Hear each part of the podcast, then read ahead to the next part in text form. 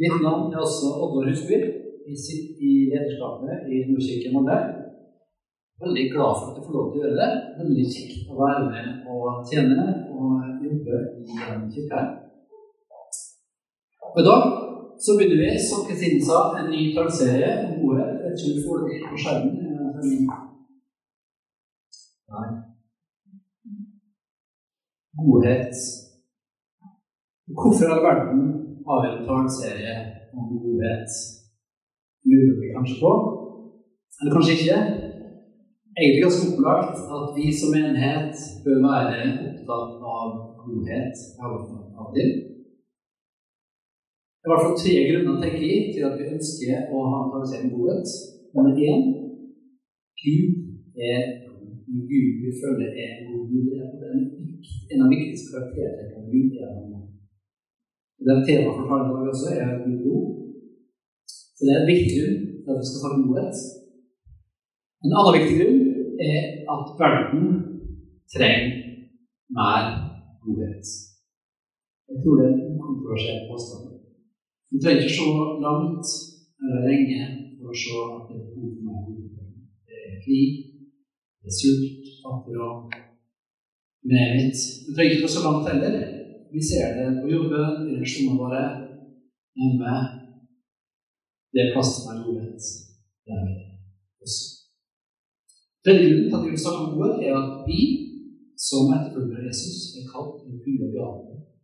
Til å være Guds verktøy for å vise Hans godhet på jorda.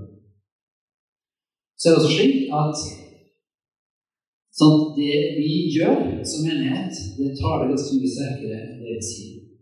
Jeg merker jeg har til fire nå, fire gutter, og jeg ser at det jeg gjør, det påvirker ganske mye mer det jeg sier.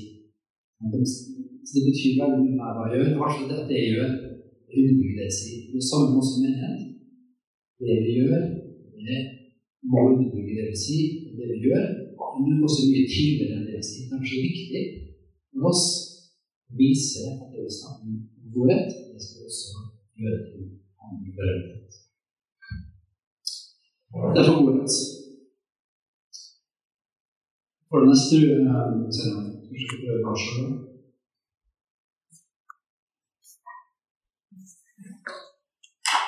Vi har jobba med taleserien her ganske lenge.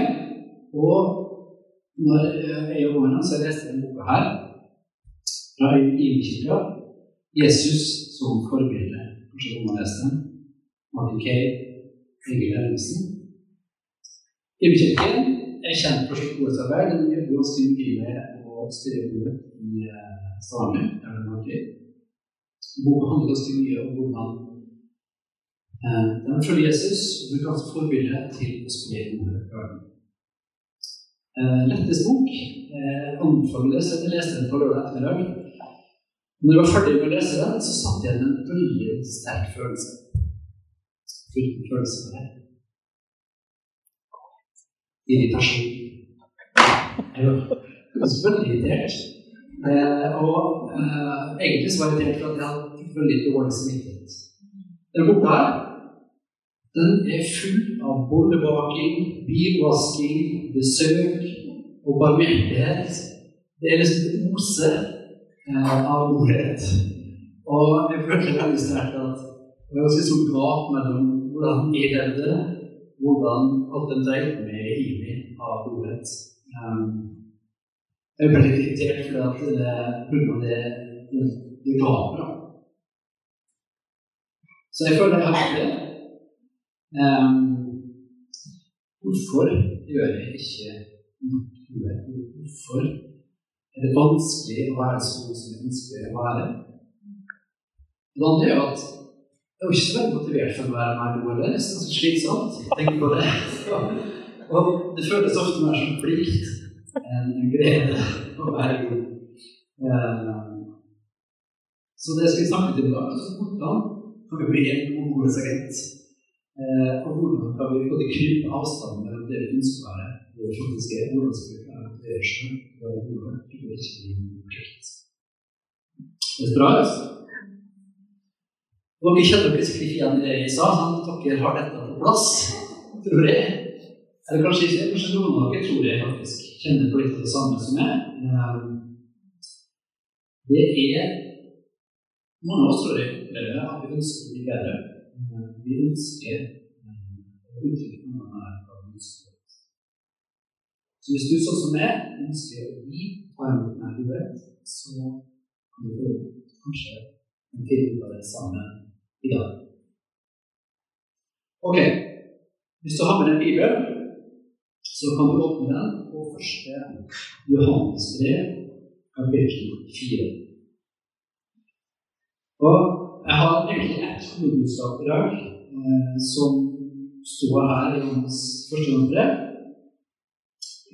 Det er at Gud er kjærlighet, og at det å være av Gud av Jesus, det er vår evige kjærlighetsrelasjon til Ham.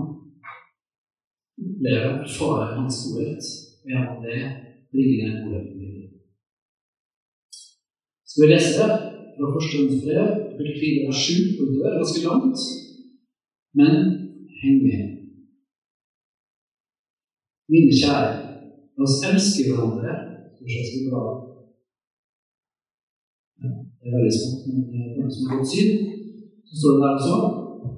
Mine kjære, la oss elske hverandre, for kjærlighet er fra Gud, og hver den som elsker, er av Gud og kjenner Gud. Den som ikke elsker, har aldri kjent Gud, og Gud er kjærlighet. Ved dette ble Guds kjærlighet åpenbart blant oss, at Gud sendte sin enbårne sønn til verden for at vi skulle leve ved ham. Men dette er kjærligheten, ikke at vi har elsket Gud, men Han har elsket oss og sendt sin sønn til solen vår. Min kjære, har Gud elsket oss slik, da skylder oss vi å elske hverandre. Ingen har noen sett Gud, men dersom vi elsker hverandre, er Gud i oss, Hans kjærlighet er fulle i oss. At vi blir i ham og han i oss, det vet vi for at han gitt oss av sin ånd. Vi har sett og vi vitner om at Faderen har sendt Sønnen som verdens frelse. Nå vi kjenner at Jesus er Guds sønn, og Gud har, og han er Gud.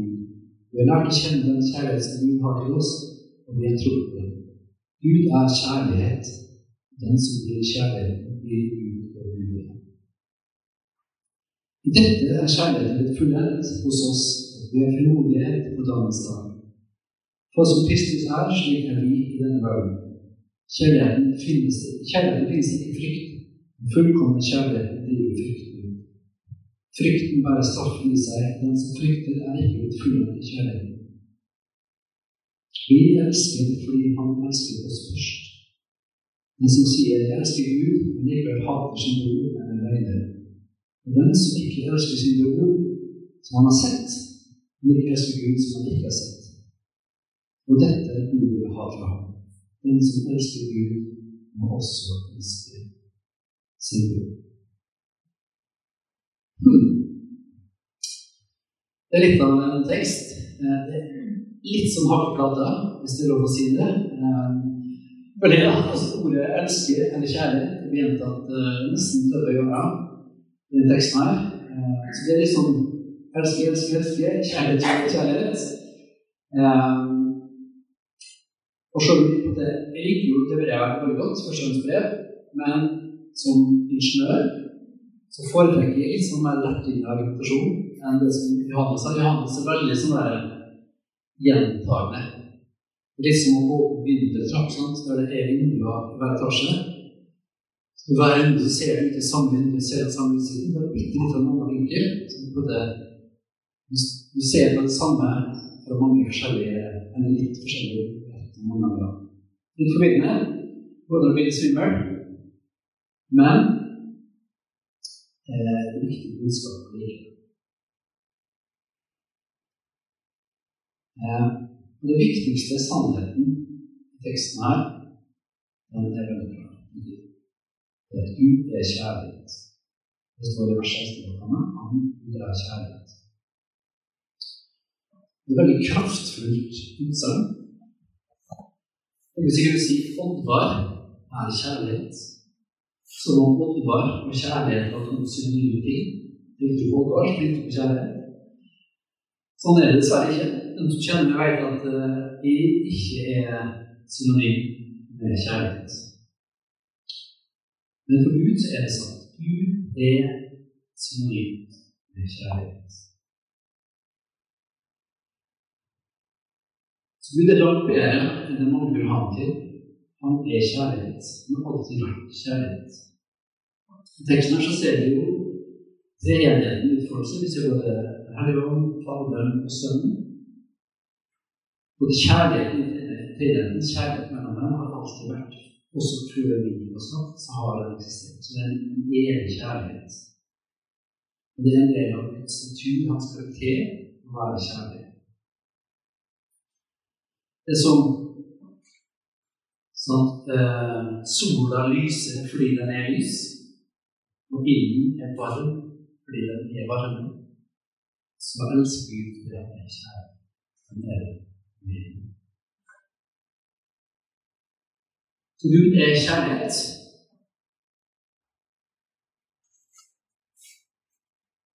Og nummer to ser på teksten, er at Gud er kilden til all sann kjærlighet. All sann kjærlighet i verden kommer fra Gud. Så I vers 7 så står det 'kjærlighet er fra Gud'. I vers 10 dette er kjærlighet, ikke at vi har elsket Gud, men at Han har elsket oss og sendt sin sønn til solen for våre. Kjærligheten starter ikke hos oss. Tvert imot. Det grunnleggende problemet for oss er at vi ikke kan elske på samme måte som Gud. Så kjærlighet er ikke naturlig for oss. Opprør mot Gud er naturlig for oss. Egoisme er naturlig for oss. Stolthet er naturlig for oss. Men kjærlighet er ikke grunnleggende naturlig for oss. Vårt forhold til kjærlighet er preget av sånne kollektive feiloppfatninger av hva kjærlighet. Eh, og hvert fall tre av dem er Det første så tenker vi at kjærlighet er en følelse. Tenker at det først og fremst vi føle. Men det er jo ikke kjærlighet, det er jo først og fremst handling. må handler om vise visene. Og det er gift her som vi er glad i. Eh, jeg kan føle at jeg er glad i henne. Men hvis jeg ikke kan vise den, følelsen, den følelsen til henne i handling så hjelper ikke henne så veldig mye at jeg er glad i henne. Det hjelper ikke som vårt heller hvis jeg bare kan føle det. Derfor er kjærlighet først og fremst en handling. En annen feil vi tenker, er at kjærlighet er det samme som aksept. Vi ønsker noen er det samme som aksepterer dem akkurat sånn som de er, og alt det de gjør. Det er ikke riktig. Husker historien om Jesus og kvinna som tatt til henne. Jesus møtte henne med kjærlighet, møtte henne med trivelse, forståelse. Men også samtidig veldig tydelig på at han ønsket henne. Så kjærlighet er det samme som aksepterer alt, men det er det samme som tilgir frustrasjon. Siste feilskjønning vi har, er at kjærligheten fortjenes. Vi er opplært til å elske det som helst. Vi elsker den som elsker oss tilbake. Vi tenker at kjærlighet det er en et å ta til. Vi gir og vi tar. Men for Gud så er ikke kjærlighet sånn. Hvis kjærligheten starter han, så er den basert i hans karakter. Det har ingenting med bygd å gjøre. sant? Ingen syns vi kan gjøre som er større enn Guds kjærlighet for oss. Gud sier ikke 'jeg fordi' eller deg hvis'. Guds kjærlighet og Guds gode er 100 påvirkelig og 100 forutsigbar. Det var det bra. Havner livet ditt 100 påvirkelig, 100 forutsigbar. Ingenting fra det. Guds kjærlighet er det vi har som 100 påvirkelig og forutsigbart.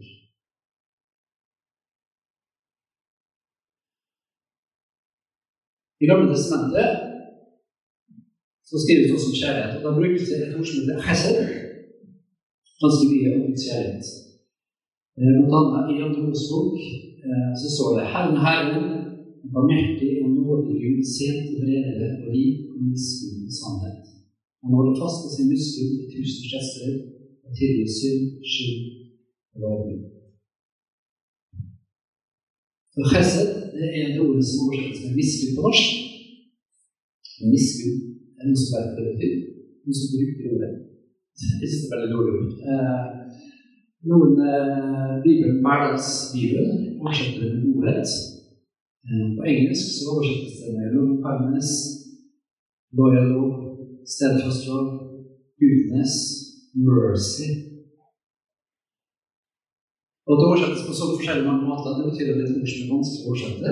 Eh, det betyr en kjærlighet som er sjenerøs, og som er viktig en evigvarende. En kjærlighet som er evig, eh, og som er uttrykk for en urokkelig lojalitet til den som kjærligheten viser. Men kjærligheten er motivert av noen ting. Først. Så det service som er er evigvarende, som er uttrykk en rotfast lojalitet. Styre utsløft av lojalitet til oss som gjensidig kjærlighet. Og den kjærligheten har uttrykk i Guds karakter, slik han er. Gud er sjenerøs, kjærlig og 100 lojal han har gitt oss. Om kjærligheten så kan vi lese Salme 136. Der står det noen ganger 26 ganger står det Hans godhet varer evig. Hans godhet varer evig. Hans chesed varer evig. Boka minner seg selv på Guds godhet for oss er så helt et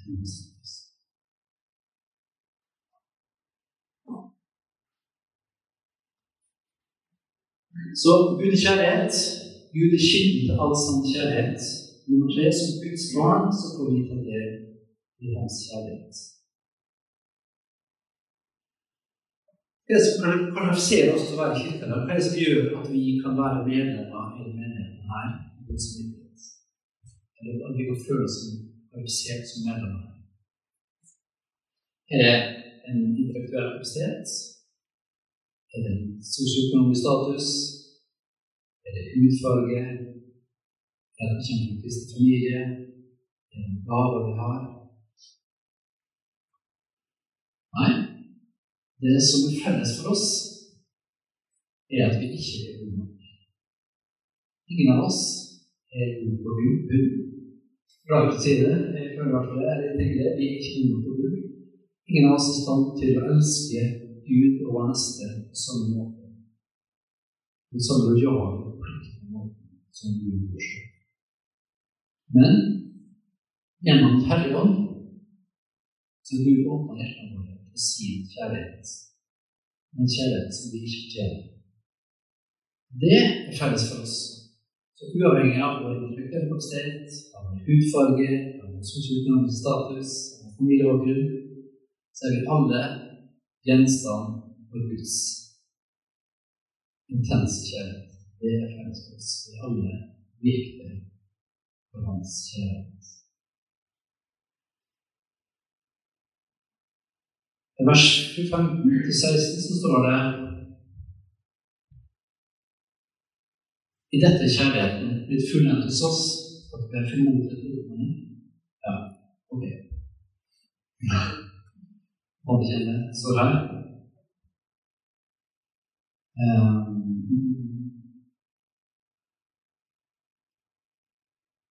Gud er kjærlighet. Vi har lært å kjenne kjærlighet Gud har til oss, og vi har trodd på den. Gud er kjærlighet, er kjærlighet.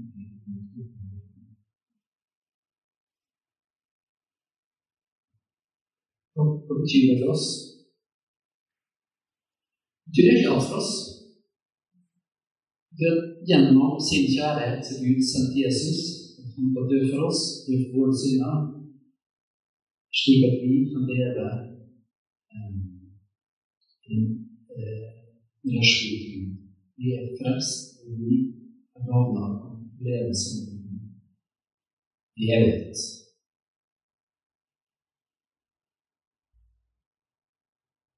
Og jeg tenker at vissheten at Guds kjærlighet for oss er så stor og så grunnfesta, den bør gi oss en veldig trygge liv. Jeg tenker ikke å frykte noe. Eh, og jeg tenker ikke å frykte noe møte med Gud. Ofte så tenker vi at noen av oss tenker at um, jeg er ikke god nok for Gud. Eh, jeg gjør så mye feil. Gud ønsker ikke å ha noe med meg å gjøre. Men det brevet her så står det at slik han er, er vi. Så slik Jesus er, så er vi. Så Jesus har tatt vår plass.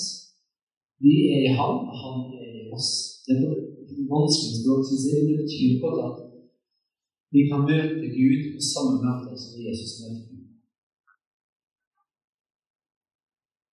Jeg tror Jesus møter Faderen med frykt. Jeg tror Jesus får skam møter Faderen. Jesus får usikkerhet møter Faderen. Det tror jeg ikke. Og som han er, så er vi. Så vi kan også frimodig tenke at vi kan møte Faderen uten frykt, uten skam, uten usikkerhet. Vi kan vite at vi blir tatt imot på samme måte som Jesus. Den tryggheten som det er å vite om Guds kjærlighet til oss, den må vi øve på. Den må vi både huske på at vi har. For mange av oss kjenner på frykt og usikkerhet i perioder. Men sannheten om Guds storhet kan hjelpe oss. Hver dag i alle situasjoner kan vi be Jesus. Det går ikke så bra i dag. Det går ikke så bra med store på din kjærlighet. Men det er alltid på det, hvis det er sant.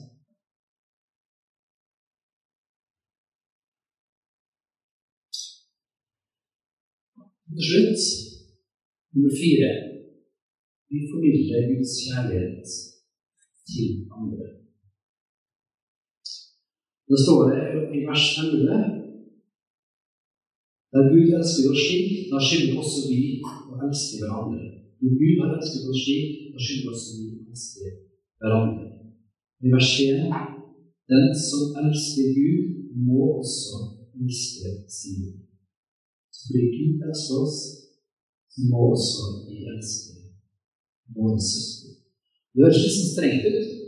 Må du elske din bror eller din søster? At når Johannes bruker ordet 'må' her, så er det samme som at fisker må svømme om, fugler må fly, vi må puste for å leve. Hvis jeg sier til deg at du må huske på å puste i dag, så tenker du ikke ja, ok, ja, skal jeg huske jeg skal jobbe med det. Du tenker nei, det gjør jeg, jeg har kontroll. Det er det jeg gjør. Men det er flere mennesker som puster. På samme måte sier du må din bror, sier jeg. Som menneske så er det naturlig for meg. Det er så det er. Så det er sant. Du elsker. Det er vi trenger å jobbe så hardt for, for det er lagt i oss av Gud. Det er slik det er. Henry Lubben, som er katolsk prest, han har sagt noe veldig bra. Det som gjør oss til mennesker, det er ikke tanken vår,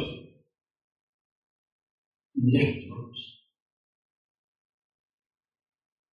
Så det er ikke vår mulighet eller vår egenskap til å tenke, men det er at vi elsker det som gjør oss mennesker, det som skiller oss fra Gud.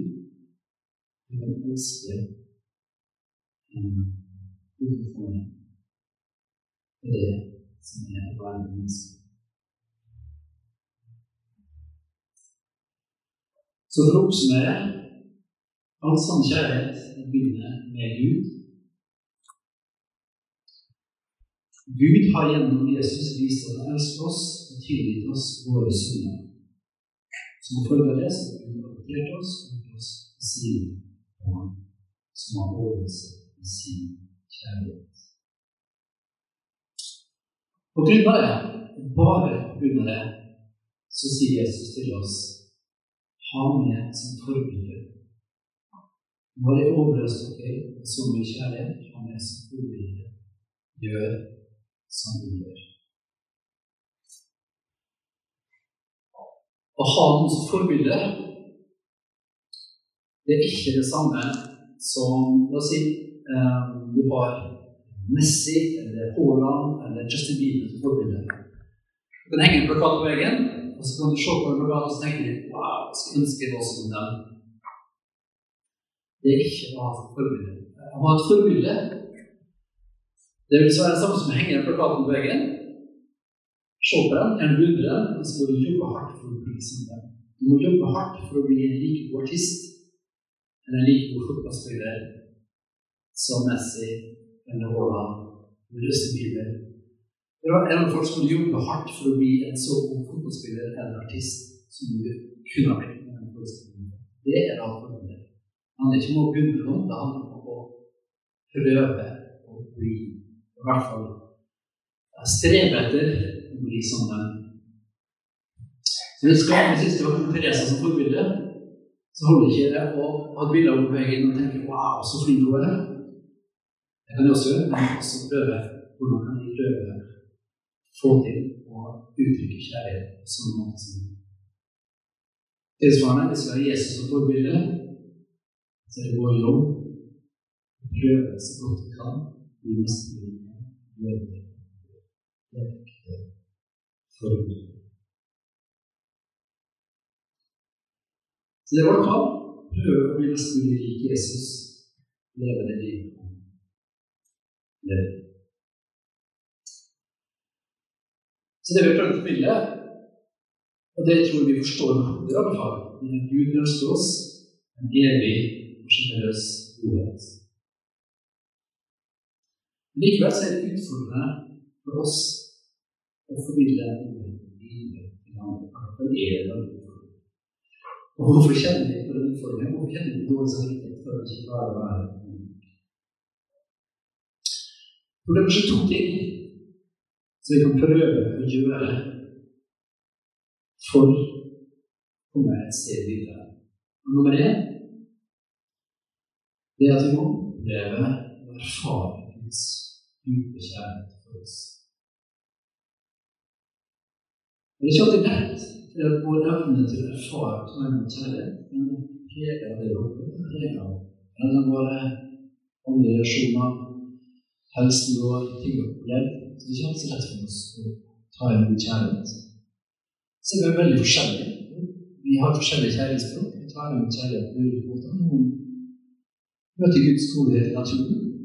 Noen møter Guds godhet i lovsang, opplevelse. Noen møter Guds godhet i livet noen møter Guds godhet, i folk.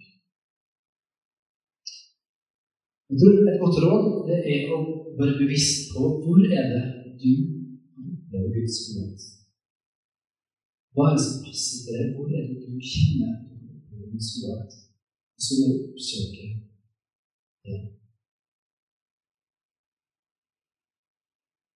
For min del så handler det om å stå opp tidlig i morgen med sin bibel og be.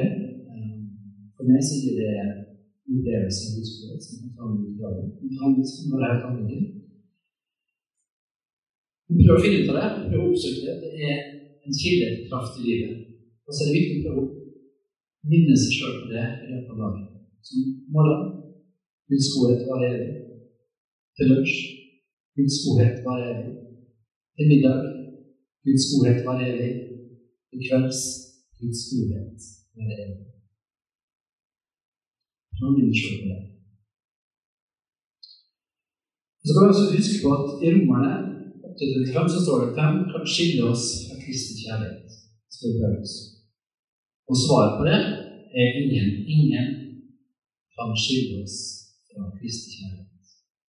Men jeg tror vi er fullt i stand til å la noen eller noen skille oss fra opplevelsen av kjærlighet.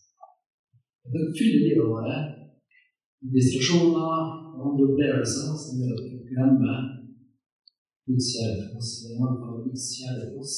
Opplevelsen den kan bli passe vårt. Det tror du tenker over på hva er det med, hva er det du har av input som stenger for opplevelsen av Guds kjærlighet. Hva vil du gjøre på? Eller du leser eller ser på som kan bryte det? Noe negativt sex man klarer. Tenk på det også. Tenk på hva det er som kan sperre for opplevelsen av Guds kjærlighet. Vi gjør oss sjøl en bjørnetjeneste hvis vi sperrer for den. Vi gjør oss sjøl tjeneste hvis vi oppsøker og opplever Guds kjærlighet. Så det er nummer én. Finn ut hvordan du oppsøker og opplever Guds godhet. Det vil være en kilde til styrke i hverdagen. Så nummer to Jeg tror vi jobber planmessig for å bli bedre mennesker. Ønsker vi å bli et godt menneske, så må man jobbe planmessig for det. Jeg vet ikke om dere har hørt om entropi. Vi tenker på det som um, jorden. Og er jeg ingeniør, så jeg liker sånne bilder. Men det finnes et andre lov, termodynamisk lov, som sier at i et jordsystem eh, så vil det aldri bli mindre utopi. Vi har et lukka system så blir aldri mer orden. Det blir alltid mer orden. Du har sikkert sett hjemme hvis du ikke gjør noe hjemme, så blir det ikke mer ryddig. Det blir alltid mer rot, ikke sant? Eh, og hvis du ikke gjør noe med hagen din, så gror den igjen. Og vi som har barn, vi opplever det som hyperentropi. Hvis vi snur oss bort en time, så blir det kjempegodt deg, det. Vi må alltid kjempe for at det skal være ryddig. Og litt det samme med eh, det Poenget er at orden og harmoni det skjer i seg sjøl. Det er noe du jobber for. Hvis du la lar noe stå, så blir det ikke orden og harmoni av seg sjøl.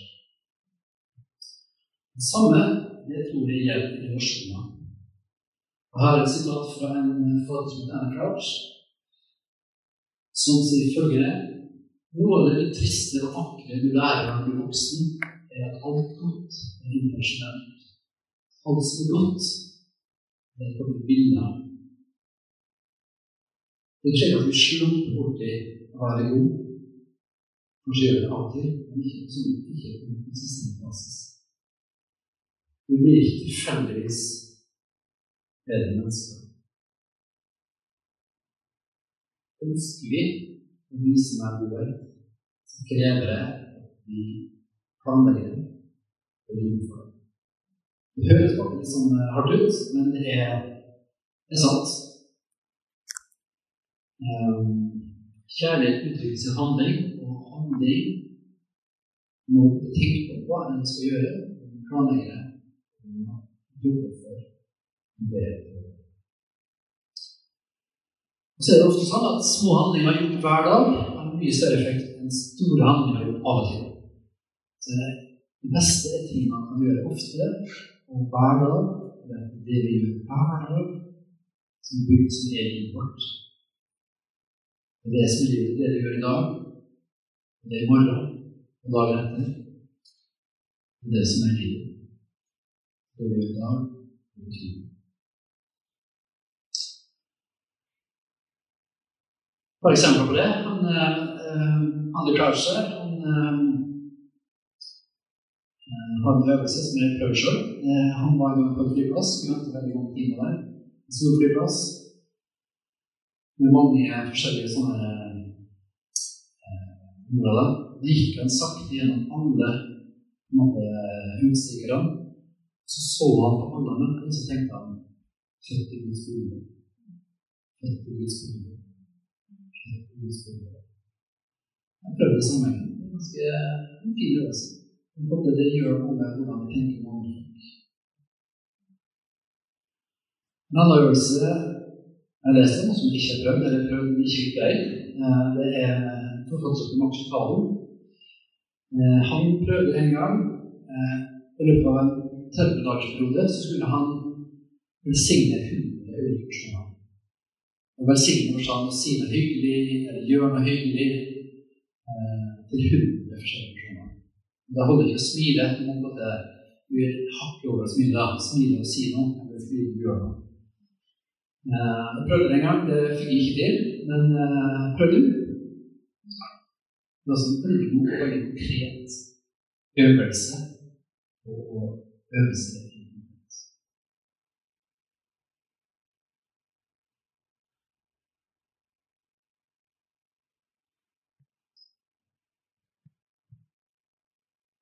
Og til slutt på den oppmuntringen her også, eh, når det gjelder å øve seg på gode, det er eh, Egil Svartdal har eh, to grep som heter ytelykke og nytelykke.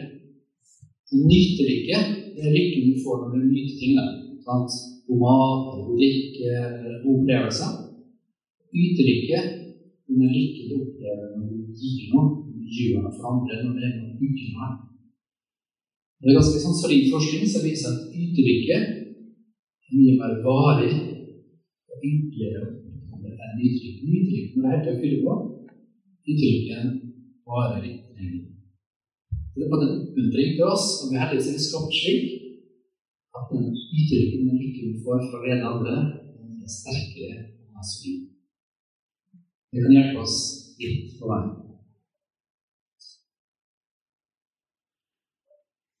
Det slutter, skal jeg slutte veldig snart eh, Så selv om du prøver å være god, så er det slik som vi starta med, så blir det aldri, ikke aldri helt i mål. Eh, vi strekker aldri helt. Det vil alltid være glade. Jeg tror ikke det er greit. Det minner oss på at vi ikke er Gud. Vi er bare oss. Eh, jeg tror det er viktig å forstå at vi kan ikke elske alle. Ikke nærheten være Gud som kan elske alle. For oss kjærlighet er spesifikk. Den bare er spesifikke personer. Men den kan ikke den kan ikke strekke det lenger enn det vi har av ressurser. Det er ok å akseptere at vi bare kan elske de små. Vi bare kan elske de noen. Det er Guds rike oppnår ikke. Det som er stort og flott i verden, ikke nødvendigvis det som er størst og flottest Guds rike. Guds er også de små handlingene kanskje ganske viktige betydningsfulle. Jeg har eh, tatt her fra eh, en amerikansk prest som heter Tish Hasbooks Forum, som er ganske bra, ganske langt. Eh, men det handler litt om det å vise godhet i hverdagslivet. Jeg kommer til et punkt hvor jeg ikke lenger er sikker på hva Gud egentlig skal ha Jeg mistenker at for meg er det mye mer kostbart å stå opp på takvasken enn noe søvn, tålmodighet, og det krever mer av en revolusjon i hjertet mitt enn noen av de mer ytre resultatene måtene jeg har levd tidligere. Så det dette jeg trenger nå, mot til å møte morgendag, uten fortvilelse, tapperheten som kreves for å tro at et lite liv fortsatt liv. Loven til å vite at selv jeg ikke har gjort noe som er kraftig og dristig, og til og med interessant, at Gud legger merke til meg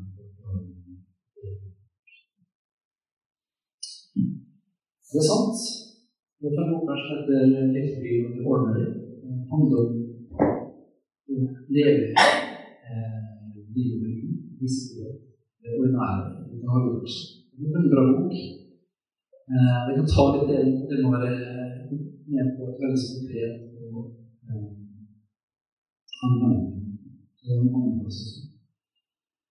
Og det med gode til små, det er også tema for neste søndags tale. kan vi gjerne snakke om det vi starter gode til små, så da kan vi bygge videre på det.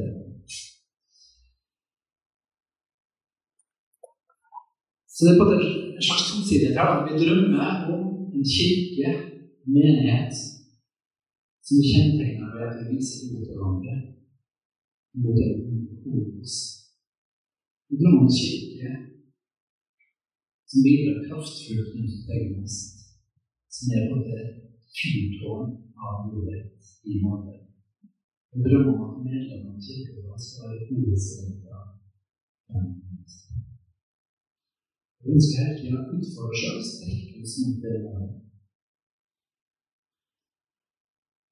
Samtidig vil vi også være en kirke som er ekte, og vil leve sånn liv. En kirke hvor vi kan være ærlige på at min identitet skal være sånn. Jeg får bare til sånn. Det er helt greit. Guds kjærlighet til oss, hans godhet, hans helse, den står fast i levetid. Vi må bare bli den godheten. Vi rotfester oss den kraft, vilje, vår slik vi kan vise godheten ut til de andre. Derfor vil jeg avslutte med å be for oss fra Efeserbrevet, 3. Jesu navn. Derfor bøyer jeg mine knær for Far, Han som gir land til alt som kalles Far i himmelen. Og Han som er så rik på herlighet, gir oss indre menneske kraft og styrke i sin hånd. Når Kristus i i troen bor i deres hjerter, så blir det rotfestet og utfestet kjærlighet. Vi sammen med alle de hellige er i stand til å fatte drømmen, nevnen, høyden og dybden. Erkjenne Kristi kjærlighet som overgår all kunnskap. Men det blir fylt av hele Guds fylde. Han som virker oss med sin kraft kan gjøre uendelig mye mer enn det. Han er ærlig kirke i har